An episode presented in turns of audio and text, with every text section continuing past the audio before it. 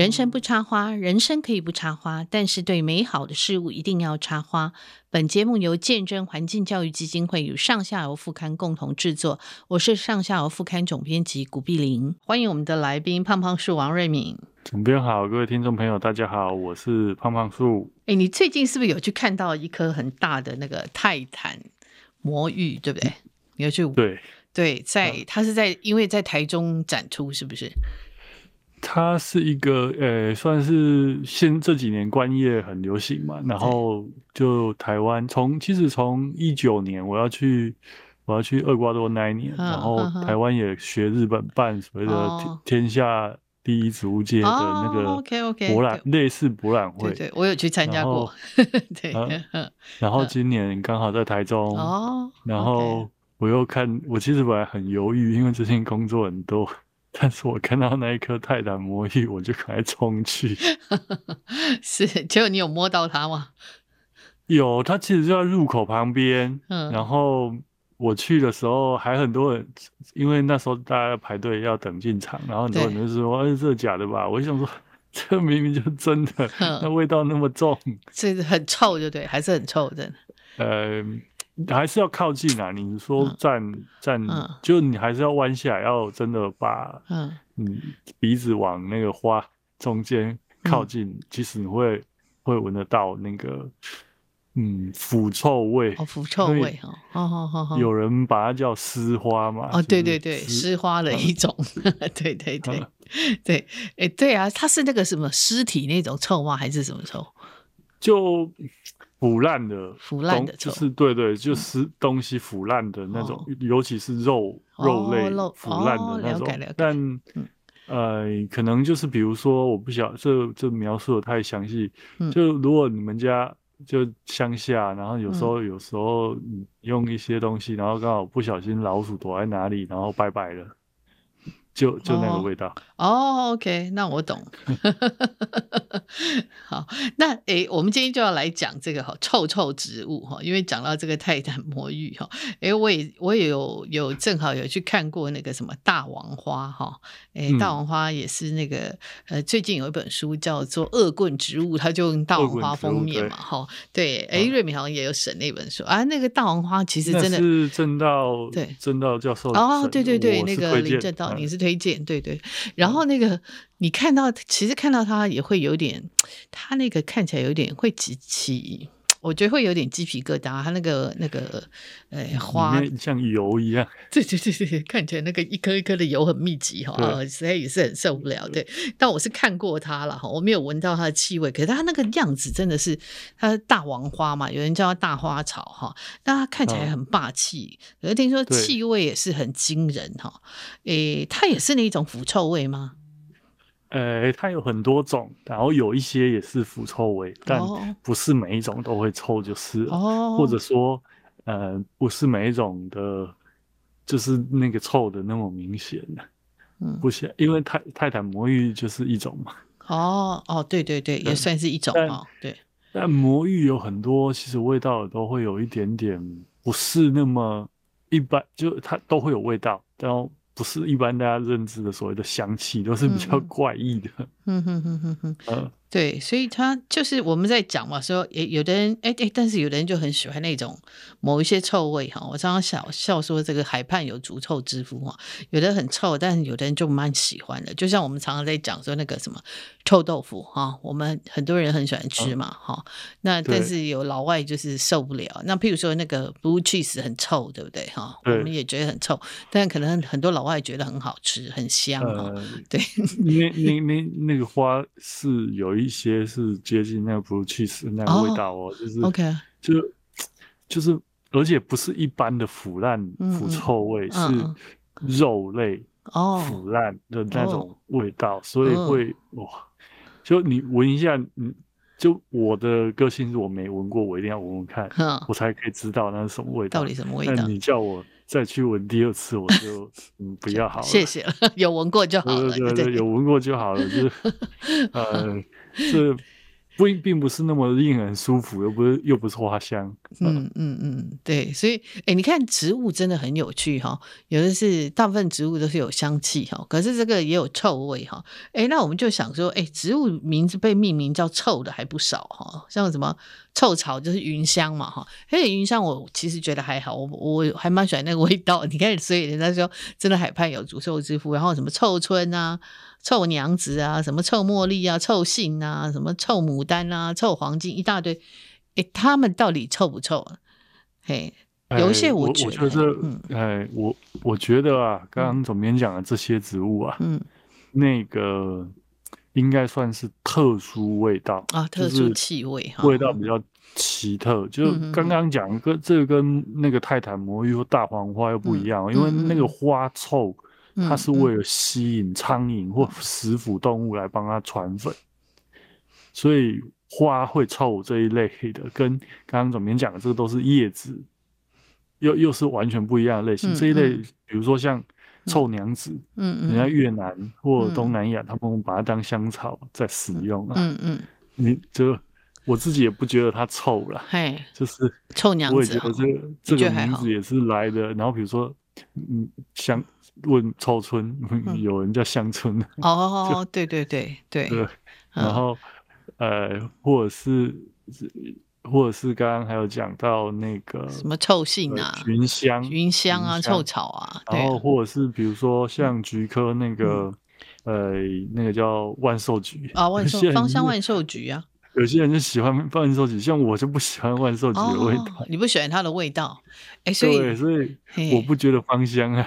哦，所以味道真的很主观哈。对，我觉得很主观，就怪异味的。嗯，我就有，因为植物叶子或枝条本身有味道，它是为了避免虫去吃它，然后里面一定会有很多二次代谢产物啦。哦，可是味道这种东西，就像。香菜好了，对我来说那就是一个想吐的味道。哦，所以对你来讲是臭菜就对了。呃，我也不会觉得它臭，应该说就是不喜欢。就我但不会用臭或香来描述这些味道，我会呃比较就觉得就是特殊。嗯嗯，对，它不是一般大家定义的香或臭，因为像我们之前跟总编有聊过一本书，叫做呃嗅闻。啊，对对对，树木的十三种十三种味道，对，呃，十三种哦方式，然后那个作者就说，这些味道其实都是植物沟通传递资讯的一种方式，然后他用这个化学分子谱成，那我们都只能用臭香这种很 boring 或很单调的方式来形容它，我觉得这样有点可惜啊，就是，就但味道真的很难描述，我们比如说我们在描述颜色。或描述，你就给给你看，你就知道什么叫莫兰迪色啊。然后听觉我就给你听啊。对对对。味道哦，真的没办法透过这目前呐，很难透过电脑从网络传递。说，哎，你你你现在来打开网页闻一下这个味道，哎，很难做到这样。就然后再来是，即使是同一种植物好了，或不同品种的情况，比如说芒果。嗯，呃，金黄芒果跟凯特芒果跟艾文芒果，它味道还是不一样啊。你一闻你就知道，但人就模拟不出来。那刚刚描述的这些奇特味道，其实很多我们路边的草，其实大家有像我就是属于那个喜欢去搓一搓、揉一揉、比如说闻，它的味道。紫花藿香鸡，嗯嗯，台语叫古塞草，嗯嗯嗯，把它形容就用都用这种。有一点贬义的，就是牛屎草，可是它它的味道就是我觉得是特殊啦，不能说一定好闻或不好闻，嗯、但有些人就是喜欢。嗯，五塞草、云香、云香，我也觉得我比较偏中性，就是我我真的不觉得这些东西是是臭的，是臭的或者是香的，嗯、就它就是非常特殊，像臭娘子。反而我臭娘子在我心里面，我是觉得比较偏香的这种。哦，真的吗？对，我觉得它味道蛮好闻的。啊，真的。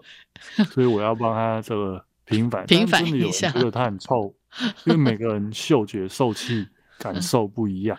是是，真的真的是，就是说你讲香菜嘛，哈，我们觉得香菜，你觉得是臭菜嘛？而日本人听说非常讨厌香菜。好，在日本人好像其实东亚都这样，日本也有一部分人很喜欢吃香菜啊，所以他们会在什么地方都加，所以都这样，就是所有会吃香菜文化里面，其实还是很多人会有喜欢跟不喜欢，嗯嗯之间呐，就呃，特别是植物，就这种就一般来说，它都被归为所谓的香草类植物，对对。有味道嘛？就是这种，不管是芸香科、伞形科，然后菊科，然后还有很多牻牛苗科啊，各式各样。所谓的你去买一本香草植物，你会发现里面都会收。甚至我们讲最简单的，好了，九层塔，有些人就连九层塔不喜欢呢。我有朋友是完全不能接受九层塔，有的人是完全不吃，没有错。对对对，所以我真的喜欢，我比较觉得用。特殊味道来来描述，然后，但我我想要跟大家分享，就是它有味道，其实不是为了让人类吃它，是为了让虫不要来咬它。哦哦，对对对对，虫不要咬它，然后有一些甚至是被咬了之后，它会释放一些物化学分子，对，它是来告诉。吃虫的鸟或吃虫的其他动物说：“有人来咬我，你赶快来把它吃掉。呃 ”就我我更喜欢后面这个生态学上面的一连串的，嗯，一连串的，我们肉眼可能看不到。嗯，但闻得到，然后他想要传递的更多的意义，是是是，对对。那其实像，所以就是说，它其实真的就是这个臭，其实只是在形容它的特殊味道了哈。但有一些植物，它们有臭名，它们不会取名叫臭名，可是气味也是蛮特别的哈。像鱼腥草，我记得有一次很好玩，我拿鱼腥草，因为我们去上那个。黄圣林老师的那个园艺治疗课嘛，哈，那他就就会教大家采那个鱼腥草，他们就很喜欢鱼腥草，哈、嗯，他们那个原料师都非常喜欢。那那天做沙拉，所以鱼腥草就把它新鲜的放进去，全部的那一锅沙拉大家都不敢吃，哈，大家都觉得哇，这是受不了哈。那像。鱼腥草，可是它煮熟了，或者它晒干，其实就没有那个没有那个腥味哈。它像那个什么那个鸡屎藤哈，给塞顶的，哎，真的，一摸真的有给塞鼻哈。哎，其其实这些它哎，但是它们好像都有药用的效果哈。对，呃，这些跟刚刚那些其实都差不多啦，就是鱼腥草、鸡屎藤。你说鱼腥草，整个东南亚，嗯，然后东亚都有吃鱼腥草文化啊。小时候我们。在我们台湾吃鱼腥草是把它煮汤煮煮茶，但就没有味道，就煮熟它就被破坏掉了。可是新鲜的，真的那个味道真的是就是腥味，其实就是鱼腥味。但你看，呃，比如说中国西南他们会吃它的这个走茎叫折耳根，生吃哦。嗯嗯。然后越南也生吃鱼腥草哦。哦哦哦。我有生吃过，生吃。你你觉得呢？我我敢吃，但我没有那么喜欢，哦、就尝试一次，OK fine。是是是。然后，但你叫我一直吃，我可能我也不是那么喜欢。嗯，呃、就就大概是这个这个路线。对啊对啊。呃，刚刚讲鸡屎藤，鸡屎藤，鸡屎藤其实它它真的就是，如果哎，我不晓得大家有没有闻过鸡屎味啊？就是、嗯、就是像我们小时候在乡下有养猪、养鸡呀、养鸭，就是它真的就是有一个鸡。鸡大便的味道，对，对，真的是。那因为我自己种很多，我很容易闻到它的味道。因为我我有时候会修剪，不然它会把我的树弄死嘛。嗯、然后，呃，像越南他们会吃绒毛鸡屎藤，嗯，所以我再一次说，味道这种东西真的是不同文化或在不同人身上，嗯，就不一样。他们就觉得哇，这个吃那个吃越南是吃。香肉就香肉的时候会加绒毛西、嗯、哦，真的、啊、就是为什么？汪汪的，吃汪汪的肉，就是、然后加鸡屎，对对对，然后加绒毛鸡屎藤，他们就觉得这样配起来是很棒的。哦，真的是，完全说文化不一样。对对，真的是，对啊，所以像这种啊，真的是每一个人对那个臭哈，像像你看，像一般人对于韭菜都可以接受，我是完全不能接受韭菜，有些韭菜啊，包水饺完全不能接受，我打嗝都有那个韭菜味，我简直受不了啊。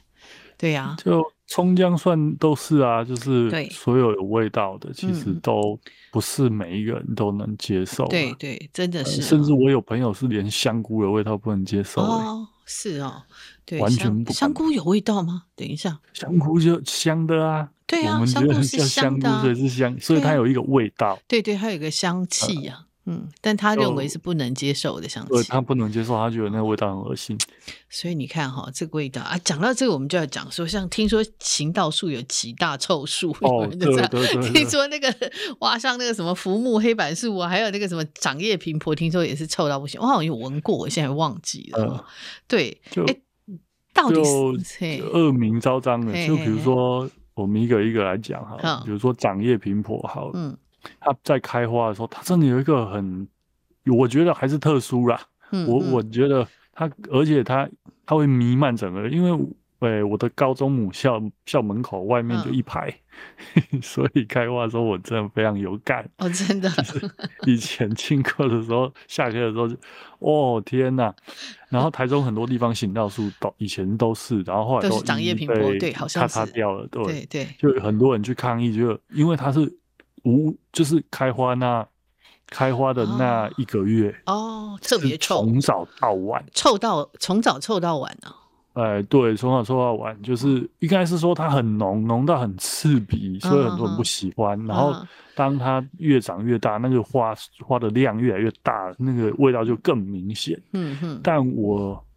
啊，比如说这个是一个啦，就它是整天的，不像有一些可能会一一一段时间。那另外一个还有一个很多人不能接受，就黑板树，黑板树一年还开两次。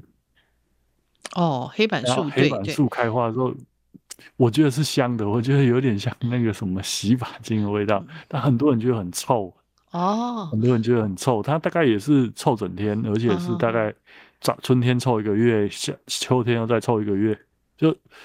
应该它还是属于怪味，但比如说浮木好了，浮木浮木它有雌雄株哦。如果今天是雌株就会结果，它落果的时候就有一个瓦斯味很重。哦，瓦斯味哦，哎，我怎么就我有瓦斯味？可是我说真的哦，我倒觉得浮木还好，因为浮木你要很靠近，嗯，才会闻到，不像刚刚另外那两个树，因为它很大。啊，所以它弥飘散在整个空气中，你只要经过那条路，是浮木大概你要靠比较近才，我觉得味道比较明显。但浮木很神奇哦，嗯，浮木的果实外熟熟果拿起来闻是臭的，剥开之后吃里面是芒果的香气。哎，诶，这浮木哦，是哦，对，很好吃，大家都一被那个臭气吓到了，所以都没有人跟我抢。我们家那边公园有，地上长，真的很好吃，真的。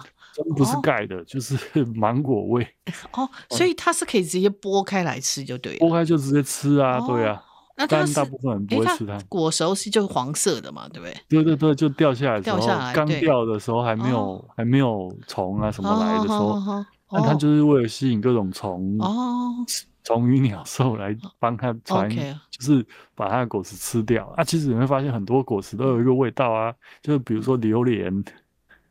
然后榴莲蜜也是都味道啊，就是果实它为了为了增加动物发现它的几率哦，然后菠萝蜜，我会发现这些我觉得很香的热带水果，很多人都不能接受哦。OK，就那榴莲当然是数一数二有名的，数一数二了哈。对对对，就特殊味，其实是特殊味。我自己喜欢的人就觉得哇，好香啊，香的不得了。哦，不不能接受了，哇，天哪，这太恶心了。对，你讲的这个很好玩。以前我们第一次去东南亚玩，然后我们朋友里面有非常喜欢吃那个榴莲，他就买了哈。我们叫他全部叫他站远远的，然后他就很好笑，一个人蹲在旁边那个吃榴莲，因为我们所有人都不敢吃。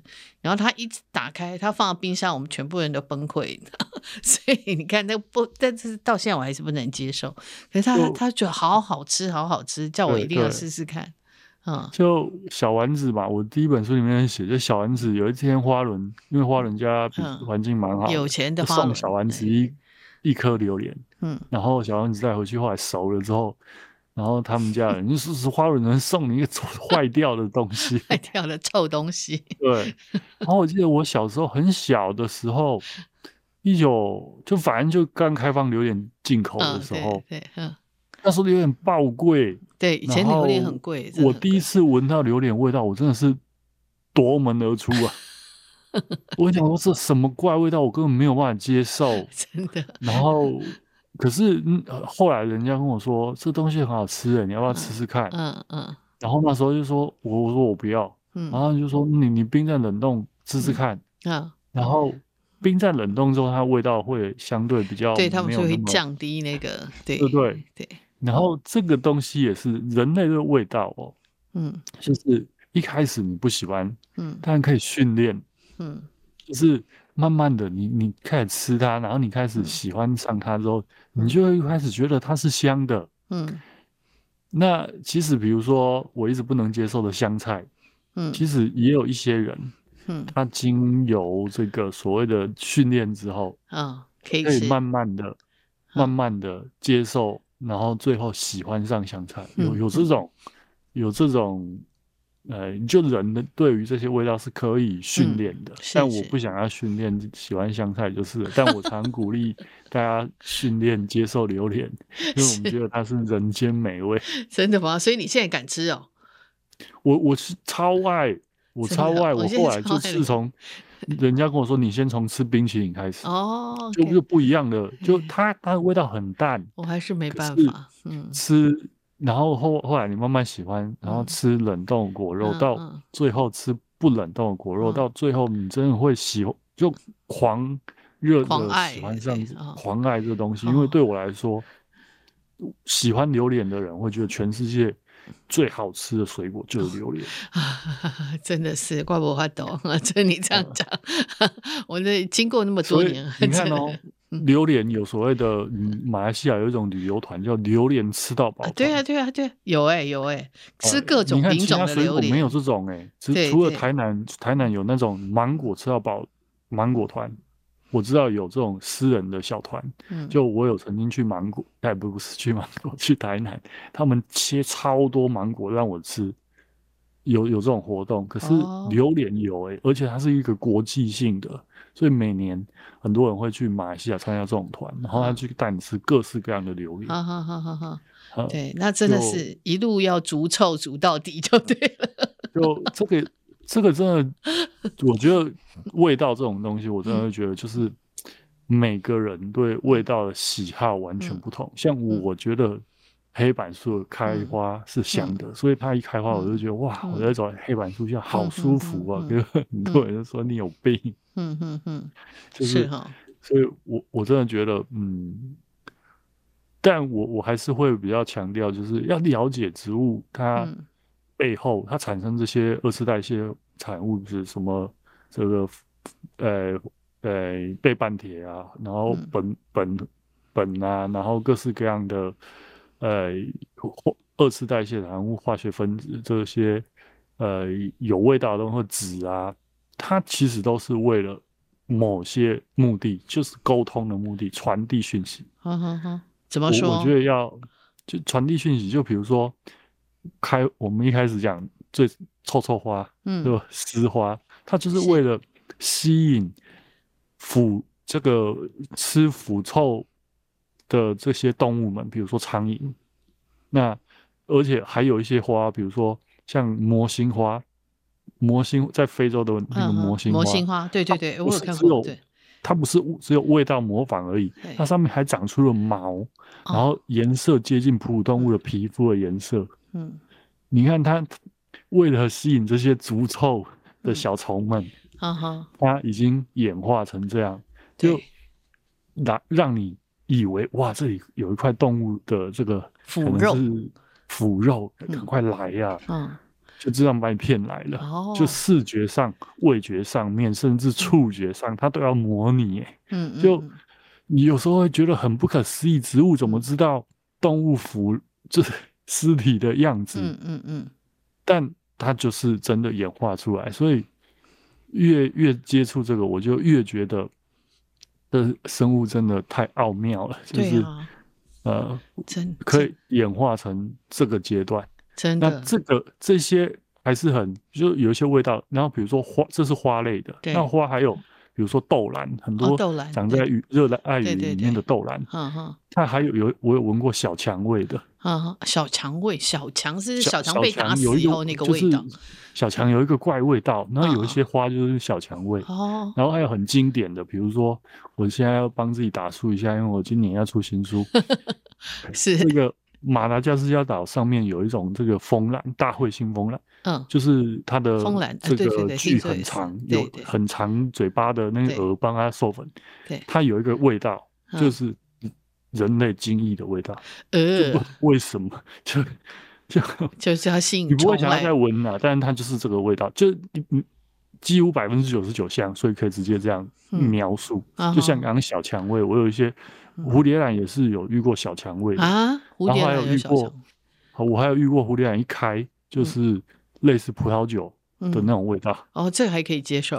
呃，然后有我还有闻过有一些是像有一些它是模拟动物腐烂，有一些是模拟水果腐烂，所以会带一点酸味。哦，OK，各种不同腐烂味就对，因为这些授粉的这些昆虫喜欢这些味道，对不对？对。他就靠，他就是用这个味道把它们吸引过来，然后把它授粉。这是这是在花上面。嗯，那如果是在叶子上面，通常它会有防御的目的，就是我我们不舒就不好闻，你不要你不要来吃我，你不要来吃我，我你吃我我就给你闻着臭臭味道，它要驱赶你。甚至还有一些，比如说我们台湾常见的大叶楠或香楠。我们常常讲会有电线烧焦的味道。嗯嗯嗯，哦对对，有人有形。电线烧焦的味道，以前我们在在上课的时候自己闻过。那我还是会建议大家真的对这些味道有兴趣，嗯，不要听人家描述，你自己闻闻看嘛。再不好闻，就那当下不好闻而已啊。就自己闻闻看。就像我每次听到什么植物有毒，碰到皮肤会痒、会痛、会怎么样，我一定要拔起来涂一次。呃。那我才知道到底是怎么个痛吧。嗯，嗯，对啊，就以就因为一点点，你只有那一点点会，然后那一段，比如说咬人猫，就让它咬一下，然后咬人狗就让它咬一下，哦、才知道那个痛是什么个痛吧。或台东七，人家都说台东七很痛，我就让它痛一下，然后一直再拉回来味道，你一定要去闻闻看，你才可以知道。那再来是果实的味道，叶子。嗯，会防御果实，其实也是吸引动物，帮它传传播它的果实。那味道有一些是香的，就是各种水果，大家应该都很喜欢。但有一个也是很经典的，诺丽果。哦哦，对，诺丽果听说也是很，哎，我有闻过，我有闻过。对，诺丽果也是一个，哇，我的天，我自己也很不喜欢。然后有科学家研究提出一个假说啦。就诺丽果不希望哺乳动物帮它传播果实，所以它会让哺乳动物不喜欢它的味道。它要靠鸟帮它传播，所以鸟不会不喜欢那味道。就是哦，我会觉得哎，人不喜欢，但是鸟是喜欢的。对，就呃不不是只有人，哺乳动物，比如说跟呃猪啦，嗯嗯，然后一些猴子啊，都大家都不喜欢。是，然后那鸟喜欢那个味道。哦，那鸟吃了就可以把它带很远，所以你看，几乎整个太平洋都可以看到诺丽果，奇树，就太平洋、印度洋都可以看到这个植物。哎，如果如果不是靠鸟，很难传这么远。哦，当然，我觉得人类是一种很神奇的生物。嗯，再怎么不好闻，只要跟他讲这个吃下去健康。抗什么？抗什么？对，还是很多人在吃。对，而且中南部种超多。哦，这诺丽果，对对对，我有喝过，我觉得很难喝。成熟的时候，整棵树哎。哦，我完全没办法接受。嗯，这整棵树也会发臭，是不是？它如果这样成熟，果实啊，就那个果实，它就烂在树上啊。嗯嗯嗯嗯。然后，可是说真的，这些刚以上讲的，除了大王花之外，包括臭臭泰坦魔芋，我全部都有收。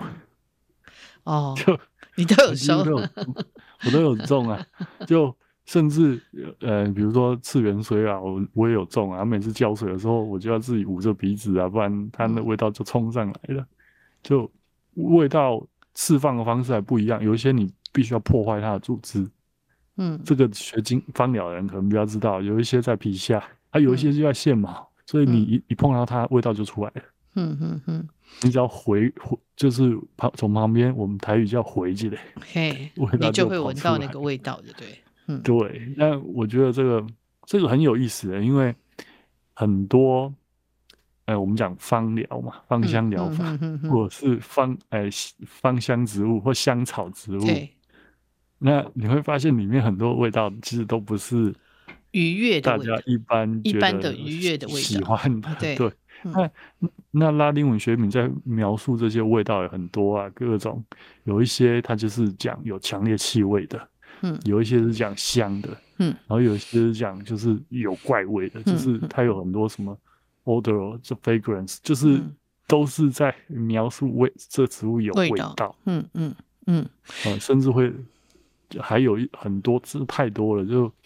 味道，植物的味道其实是无所不在的。嗯嗯嗯，所以其实味道就是它有很多作用，是它可以求生或它可以繁殖，有很多的对对哈，是它生生物上面它它才会产生这些味道嘛，跟它的香气其实也是一样的道理，对，对，可以这样讲。就呃，这个是比较所谓的生态学，嗯、就是它这个。这个植物本身跟环境跟其他生物之间的互动，嗯，那我常在强调，这就你在学植物，你不要单指哦学植物形态学，而是学生植物生理学，你你一定要综合来看。但每一个学科你要个别学，但最后希望大家可以把它合，最后还是要把它合起来看。你就它为什么有味道？它除了对人类有什么好处？嗯嗯、它产生了什么样的化学分子？嗯、它到底产生这个味道背后的目的是什么？目的是什么？嗯嗯、呃，你你这样合起来，你就可以学得更完整，而、嗯、不要了解单看一个东西。就像呃，我们之后比如说也可以讲植物形态，大家最不喜欢的植物形态，嗯嗯嗯，就为什么要长这个样子？嗯、其实它背后都有一些目的在，嗯、生态是生态上面的目的，不是为了考试让我们背得很难过。我再次强调，植物有味道，可能某种程度是为了让我们不喜欢，而不是为了让我们喜欢。啊、哦，对，你最好远离我就对了。哈，对对，你你不要来碰我。对，就但很奇怪。就某种程度，这些味道可能对一些虫来说是不喜欢的，有击毙作用，或或有甚至有毒的。是，但我们人类却采它来做香料。哦，所以这很 有趣哈，不同生物喜欢的东西不一样，那植物也会因为不同的生物对它的作用会产生不同的呃生态上一些特征哈。对，这很有趣。对，好，那我们时间也到了。我们今天谢谢那个瑞明跟我们讲这些臭臭植物哈。哎，臭臭植物就是大家一定要去闻闻看哦。是，你要看到植物，哎，真的是闻是一个蛮有趣的哈。我觉得闻会，因为我们平常都习惯用眼睛嘛哈。可是其实那个嗅觉是一个很我们应该可以常常训练一个感官哈。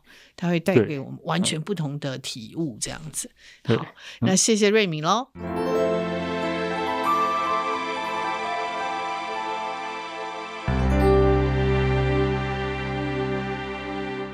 各位听众，呃，欢迎我们下一个阶段的来宾哈，呃，这是一位插画家，也是一位作家，叫郑开祥。开祥，请跟听众问好。啊，各位听众好，还有呃，主持人好。是，哎，今天开祥为什么会找他？因为他其实他很有趣，他在以呃之前他。前面有一本书了哈，他那本书是呃街屋，大概是二零一九年出版的哈。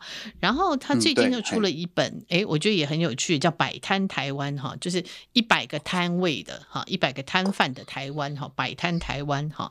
那这个是一本是以台湾各种摊位为主的一个图文书哈，一本图文书。那我就想问，哎，开祥，你当时是起心动念，为什么会画这本《摆摊台湾》呢？这本摆摊台湾其实跟我上一本那个创作街屋台湾啊，它其实都有一个呃延续的一个精神吧。呃，那其实我画的东西，它主要都是呃我们生活周边呃习以为常的那种庶民的画面。嗯，然后它看起来很平凡，那我们其实平常也不太会去注意。那甚至有些人呢、啊，他甚至还觉得，哎，这些这些画面是呃不好看的。这样，那我觉得这些这这些画面它不并不一定是所谓典型的美，但是它却形塑成就是台湾的模样，所以我觉得它是台湾非常重要的那种人文风景。这样，嗯嗯嗯嗯。那这些哈，这些摊位其实我我看到你画了一百摊里面哈，哎，其实哎，你你你有讲到观看的重点嘛？哈，哎，我想问你哈，就是说。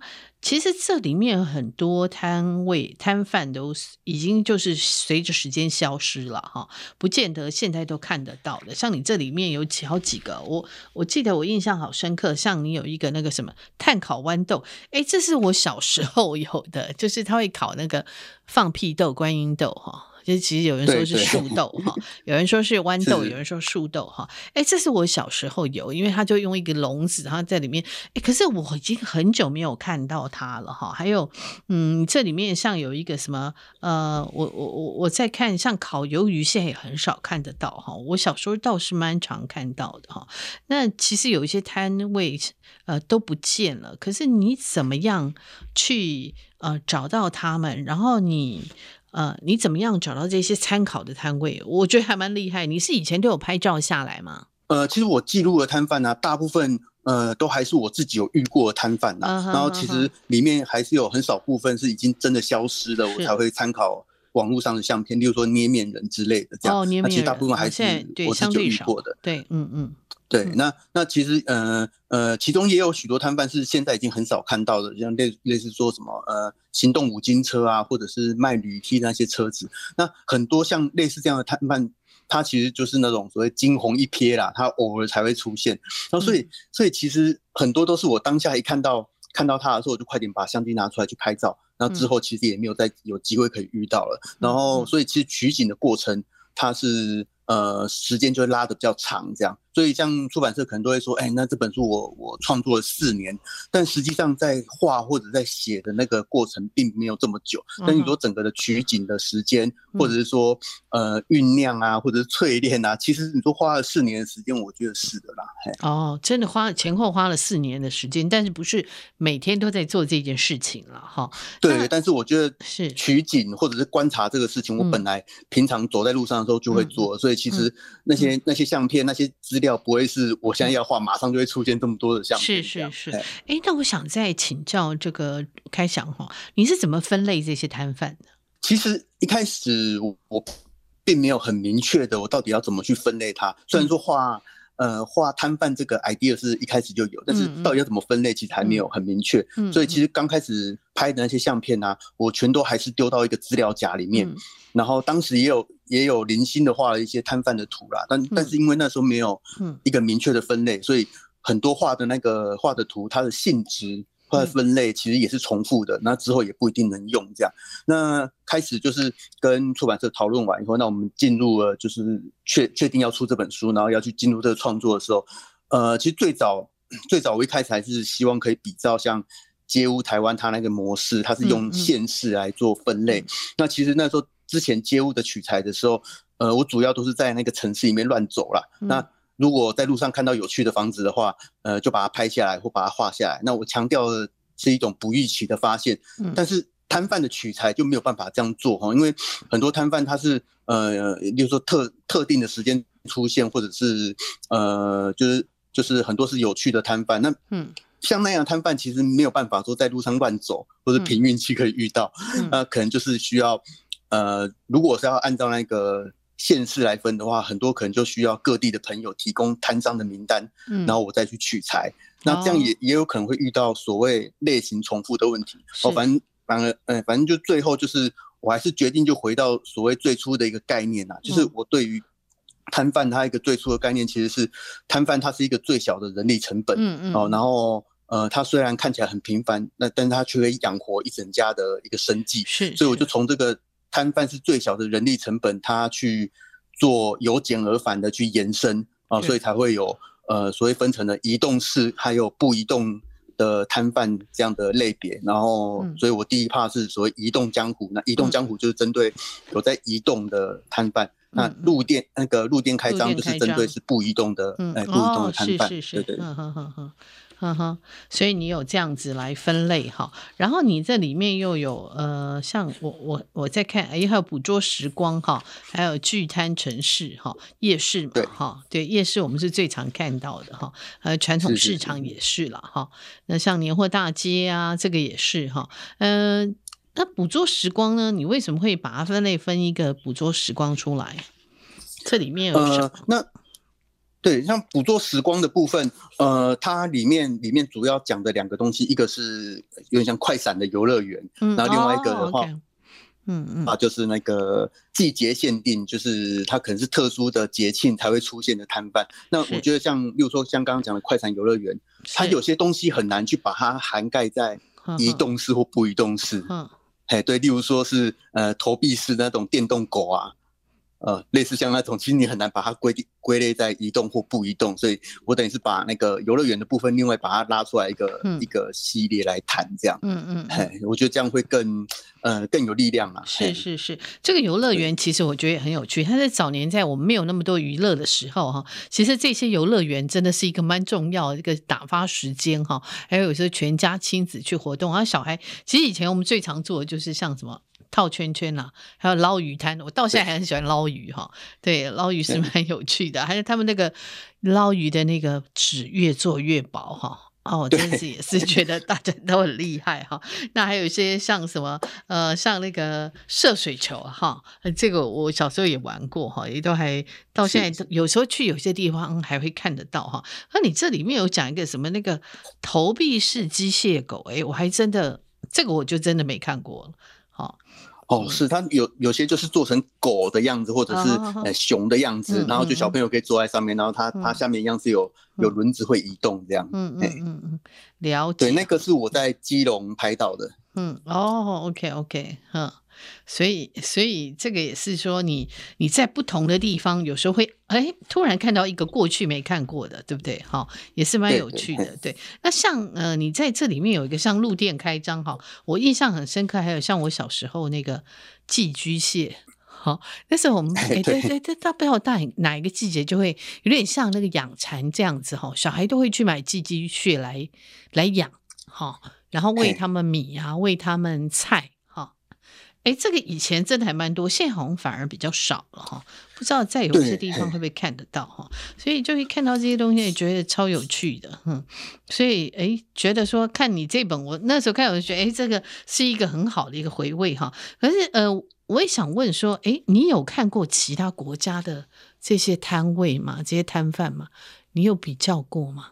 我我我觉得我会喜欢摊贩的很大一个原因是，我觉得他可以看到很庶民、很在地的一种生活样貌。对，对，像刚刚主持人提到的，其实包含包含我们自己到国外的时候，其实也会对他们呃对他们的摊贩其实会很感兴趣。对对，各国一定也会有摊贩，然后各国的摊贩呈现出来的样子。呃，不管是文字啦，然后或者是他们的、嗯、的食物啊、颜色啊，其实我觉得跟我们也都会有很大的不同。这样，对，所以我其实也是到了国外的时候，呃，到了国外的时候才会去反观回来台湾，就会觉得说，哎、欸，其实我们台湾那种习以为常的摊贩，也许在国外的人眼里，它是很特别的一个东西。这样，嗯嗯嗯，嘿，嗯。所以哈，我我觉得，诶，在你在画这本的时候，其实大概很多人看了会觉得很有感哈，因为在不同的地方的人都会有看到不同的东西哈。那呃，像呃，你刚刚在讲嘛，说诶，台湾的摊贩，因为我们刚刚讲到国外，那你觉得台湾摊贩你自己会诶分析它有哪一些特色呢？你你你可以怎么样去看他们？那我觉得摊贩。嗯，它它其实有很多可以观察的的一些、嗯、一些特点啊。嗯、那我这边提供几个观察的角度给大家看。是是，那一个的话，当然就是就是所谓的摊车，它自己的本身就其实、嗯、呃，例如说首推的摊车，它在出厂的时候，那其实每个摊车都长得一模一样哦、嗯，但是一到了那个摊贩的手中，它马上就变得就是每个都不一样这样。嗯、那甚至有有些摊贩他会把他的招牌啊，或者是或者是一些呃菜单啊、旗帜啊，嗯，就是插的很像像那种孔雀一样，很夸张的去伸展。那其实，在其中就可以看到一种很强烈的一种生存欲望，因为他需要人家看到他嘛。哦，对对，对。然后在也因为每个的摊商他的美感不一样，所以就会让每一个摊车它就会很有它自己的独特性。这样，嗨，那例如说像呃，我觉得。那种移动的摊车啊，它其实就是一种移动的装置艺术。哎，就有点像是说，我们开车出去的时候啊，会想要把自己的车子把它哎弄得很漂亮。然后其实摊贩也是啊，他出去的时候，他也希望对他来讲，那个移动的摊车其实就是他自己的店，然后他也会把它弄得漂漂亮亮的。然后呃，我我觉我觉得，如果每个摊贩对于自己的摊贩都可以都可以有这样的呃有这样的巧思的话，那我们街上的那个风景会很不一样，就很像是一种台湾版的迪士尼花车啦。哦，然后我觉得就是。呃，刚刚刚是有提到，就是说说，其实早期的摊贩呢，他他比较不会去装点自己的摊车，就早期摊贩比较随性啊，他他他可能会比较重视他自己的呃卖的东西，他不会去注意他的装饰。但是其实现在的摊贩他就会更重视所谓的美感和整洁，所以我觉得这个古今呃这部分也是有一些差别啦。哦，然后再来就是还有就是那个招牌的部分，招牌或标语的部分也是很值得观察的点哦。嗯，就是很多那个。呃，手写的招牌或标语啊，其实里面可以看到老板的美感还有个性。就有些老板比较随性，他就是寥寥几笔，还可能还有很多的错字之类的。对，那所以其实这个也会提供给大家说，改天大家在排队的时候啊，你不要只顾着划手机啊，那也许你可以去观察一下那些细节，你可以去去呃去想看看，哎，老板的个性是怎样。对，然后然后还有一个点是，就是摊贩的打扮。那摊贩打扮的话，就是呃，例如说市场里面的摊贩阿婆，她可能会戴着斗笠，会有面纱，然后还有袖套之类的。哦，但是夜市里面的摊贩他就不一样，而夜市的可能他就会有那个小蜜蜂啊、大声公啊，然后还有霹雳腰包。哦，那文创市集里面的摊贩又不一样，因为文创市集的老板比较多都是呃比较多的年轻人，然后他们他们就会更重视自己的呃穿搭，呃或者是颜色搭配，跟他的摊贩跟他那个卖的东西是不是有。有吻合这样，所以呃，色调的部分其实也都会很不一样，这样，嗯，所以大概这几个重点吧。是是是，所以他你自己哎、欸，你还真的有很仔细去分析它哈，去呃这看它的结构的差异哈。那我想再来特别谈一谈，因为我们呃饮食相关的摊贩哈，哎，因为我们毕竟是谈饮食生态为主嘛哈，有各种小吃摊，其实哎，你这个蛋卷板我。和那个洋葱摊，我还真的没见过。好，对，它是在哪里呀？这个蛋卷板是，嗯，对，那个蛋卷板是在那个那个中山嘛，中山就高雄，但西子湾，西子湾的那个，它有一个隧道，在它那个隧道口，隧道口前面有一个就是蛋卷板的这个这个摊贩，这样。他是卖蛋卷这样子，当场做。它。它有点像是，就是我们想象中的蛋卷，就是比较粗一点，然后是脆脆的嘛。嗯嗯嗯。对，然后它的那个蛋卷就等于是缩小版的，然后就是大概跟指头差不多粗，但是它是软的，吃起来的口感它是软，它不会不会碎掉，不是脆，有点像对日式的甜点这样。哦，OK OK，我还真没吃过，真的是。哇啊，它它是现场做呢，还是它已经做好了放在那边？呃，那时候我去我去看的时候，他是已经有做好一些了啦，嗯嗯、所以我不是很确定他会不会在现场做，嗯、但但但是但是就会做好一些放在他的柜子里面卖这样，然后感觉起来很像也蛮多在地的都会去排队的，是就是很像很在地卖了几十年的那种在地小吃。是，是，是，是因为因为为什么会特别讲饮食摊？其实饮食摊如果他是卖熟食哦，摊贩都有一个很重要，他都是现场做。对不对？现场做这个东西其实很吸引人的哈。每一个东西只要经过现场，因为台湾人很喜欢热食啊，或者现场做，好，就是刚出炉的，台湾人特别喜欢，对不对？好，所以所以你在饮食摊应该有观察到这一点吧？呃，那其实我觉得有些摊贩他是假设他是现场去做，嗯。做这样的一个一个呃呃制作的话啦，嗯嗯，呃，我我觉得其实也会有一种表演性质。对对对对，没错。对，那就等于是我在买这个东西的时候，哎，某种程度我也在欣赏老板的这一段表演，他是在服务的里面这样。对对 对，像小时候我们就很喜欢看那个做糖葫芦，或者是做那个糖人，有没有？好，他做那个糖人哈，他当场在那边画嘛，哈，然后用那个糖在那边，哎、欸，好多颜色，对不对？哈，你做出来，哎、欸，就 会觉得拿了一支就觉得好神气，小孩就会觉得好神气哈。然后像那个什么，像我刚刚讲那个那个烤那个烤豌豆啊，哈，炭烤豌豆，对，哈，它是放在一个笼子里面烤的呗。对，有一个四方形，那算他算他们特制的一个、嗯、一个笼子啦。对然后那些豌豆是都已经泡过水的豌豆，然后它是放在那个笼子去，对，嗯，翻烤这样。嗯嗯嗯，对对。然后以前我记得小时候，他都用那个电话布，好，我们小时候了，哦、现在我不知道是用什么哈，因为我太久没看过这个台，那就用电话簿。然后我们小学放学的时候，他就在那个校门口，然后你闻到就很香，尤其像秋冬的时候哈，小孩就真的很想买，就就一定会想要买一包了哈。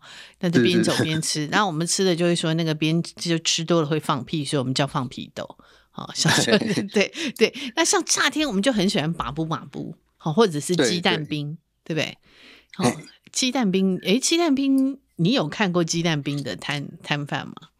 有，我有看过，然后但是我没有画到。嗯、对，我这边也可以，对，另外去讲到，就是说有很多，坦白讲，就是里面虽然我画了一百间，但是还是有很多我觉得很有代表性的摊贩，嗯、像刚刚主持人提到的，是呃，鸡蛋冰啊，甚至像我像蛇霸掌，我也没画到。那我觉得一定会有遗珠啦，因为台湾这么丰富，这么多元，对，对对对，我没有办法全部都画到。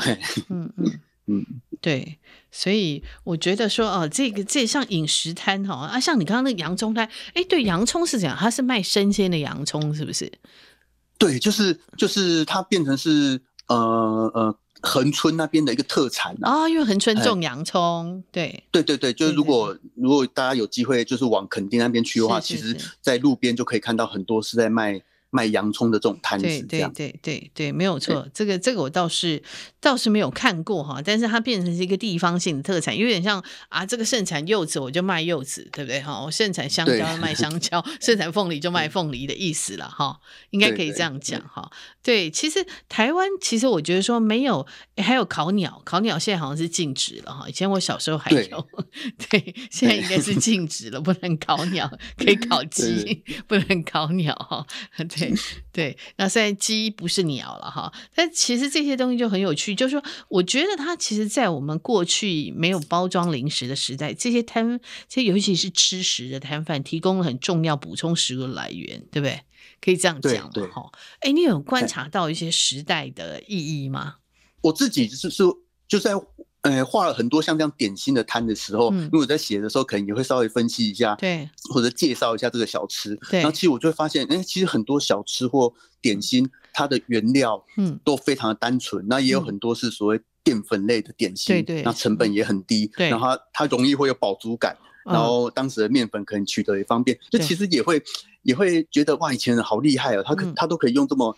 简单的原料，然后去 创造出这么多有好吃的东西，这样然后又便宜。对对对。那那你再回头再看现在的时候，就会不管是到夜市啊，还是创意市集，然后就会发现说现在的选择其实非常的多样。嗯。那我觉得当然一方面是因为大家经济状况变好了，然后也也吸收到很多网，不管是网络还是媒体的很多的资讯啊。是是。所以其实早期的那种单纯的点心，它已经很难满足大家的口味，然后现在都要大鱼大肉。嗯。然后或者是。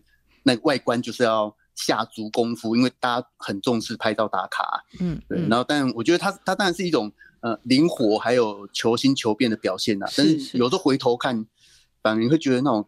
早期它那种单纯的东西其实是最隽永的，这样对对，真的像因为你刚刚讲说淀粉类很多，像那米德哈，我记得米德它都会有一个那个的吃那个冒冒烟的那个是，然后有那个声音哈，然后那个时间到了，然后你就拿一个碗哈去买。以前我们是会拿一个碗啦，或者他们自己也会有摊贩也会有有碗啦哈。哎，它这是其实就是一个淀粉，然后大概可能是在冬天的时候，你听到那个呃那个声音，然后闻到那个。米蝶的那个香气，你会特别的觉得哇，很有那个下午茶的那个呃温暖哈，然后下午茶的那种呃满足哈，哎，真的是真的是就像你讲了，其实是没有错。好，那像像这个像零食的这些摊也很多，像我们就会知道像卖什么呃元宵哈，那真的也是。哇，在那边当场在那边滚元宵哈，用那个哎对，米胎这边滚元宵哈，然后还有在春卷啊，他那个在那边弄春卷皮啊哈，轮边港哈，对，哎，其实都是一个很很应景，但是就是在那个年代，其实它是解决我们生活或饮食上面让我们更多元的一个非常重要的一个选择哈，可以这样讲，对。那我想。再问一下开想，就是最后想问一个时代变化有关的问题啊，就是你作为一位插画家，其实，在 AI 啊，还有像什么现在 Midjourney 这么风行的时代，哈，像你这样的插画家，你有面临到什么样的挑战？然后哪一个部分你觉得是不可替代的？哎，是就是呃，这当然是现在现在很多人有讨有在讨论的问题啦。那呃，我我我我大概想了一下，就是呃，如果是站在呃商业角度去看的话，那其实 AI 它的确是可以满足大部分人的需求。嗯，那如果那业主啊，他没有特别呃，他没有特别的一个想法，那他只需要一个漂亮的图，他可能会选择 AI 来处理。所以。如果是这样的话，他就有可能去取代大多数所谓美工这样的人的工作。是，是，但是我觉得创作它会感动人的地方啊，它不会是只有技巧啦，哦，他他也不会只在考虑效率，那更多的其实是就是创作者他的呃生命经验，然后还有创作的过程。所以其实我还是宁愿相信，就是说，即使有 AI 这个选项，其实大多数可能有想法的业者，他还是会选择。呃，更厉害的所谓创作创作者来创作，那我觉得这样的作品，呃，也更能够感动人啊。所以其实其实 AI 这这样的问题，你去问什么草间弥生之类的，像艺术家，嗯、他一定会觉得对他一点影响都没有，因为他就是这么独特的一个存在哈。对对对，对，对。那那另外就是，如果是站在呃，我自己身为一个创作者，就是站在创作的角度去看的话，呃，如果那个人那个艺术家，他是一个本身就是一个优秀优秀的创作者，然后他很清楚自己要什么，然后他有完整的创作理念，嗯、呃，也有足够的美感和想法，所以 AI 对他来讲就只是一个工具，嗯、呃，那他可以用这个美彩去达到他想尝试的呃各种的可能性，那我觉得是就是好事情啊。嗯，但相对的，如果呃。运用 AI 的这个人呢、啊，他他是对艺术没什么概念的，那他只是觉得说 AI 是一个可以诶、欸、偷吃布的工具啦。嗯嗯。那我觉得他也不会有足够的美感去做出所谓好的作品。那就算他刚好就瞎猫碰上死耗子，算算出漂亮的图，嗯、那我觉得他也不会有完整的创作理念去支撑那个作品，他不会成为所谓的艺术家。嗯，嘿，所以我还是觉得就是说 AI 可以让就是说能够好好去使用他的那个创作者去做出更好的作品，那也会让。呃，就是可能有有些创作者类似像我这样，他我不想去尝试用 AI 的的这样的人，那为了想要去跟 AI 去产生区别，然后去更着重去挖掘呃所谓的呃自我的那种特殊性，所以我觉得 AI 的出现它并不一定是坏事哦，它反而可能可以推进更多的一种可能性。是没有错哈，所以其实它是一个，它是一个工具，是个辅助。可是其实最重要，你刚刚讲那几点，其实还是一个创作者一个他的根本啦哈。那我们今天非常谢谢那个开翔给我们带来这本《摆摊台湾》哈，这本是这个呃远流出版社所出版的。那呃里面真是图文并茂哈，每每一摊其实你看的都会很有感觉，会 remind 你。像我们呃现在当很流行的呃珍珠奶茶哈，和以前珍珠奶茶就是那个摊位哈这样。摇出来，现在夏天嘛，哈，大家看到一定都会诶、很想那个特别有感觉了哈。那以前有像剉冰也是在路上啊，哈，也是在那个摊位上面哈，呃，其实都带给我们很多这个时代的感觉。那也真的就像刚刚那个开翔讲的，有时候诶、你单一的东西、单纯的东西反而更隽永哈。那谢谢你，我们今天呃请到这个郑开翔跟我们谈这本《摆摊台湾》。也欢迎大家去找这一百个摊位，一百种台味生活的方式。谢谢你哦，谢谢谢谢主持人，谢谢大家，谢谢各位听众的收听。人生不插花是由见证环境教育基金会跟上下游副刊共同制作。如果您对呃饮食的上下游有兴趣，欢迎您可以收听上下游新闻部所做的食农搜查线。如果您对饮食生态、农林渔牧的文学有兴趣的话，欢迎您可以订阅人生不插花，也可以订阅我们的上下游副刊。谢谢。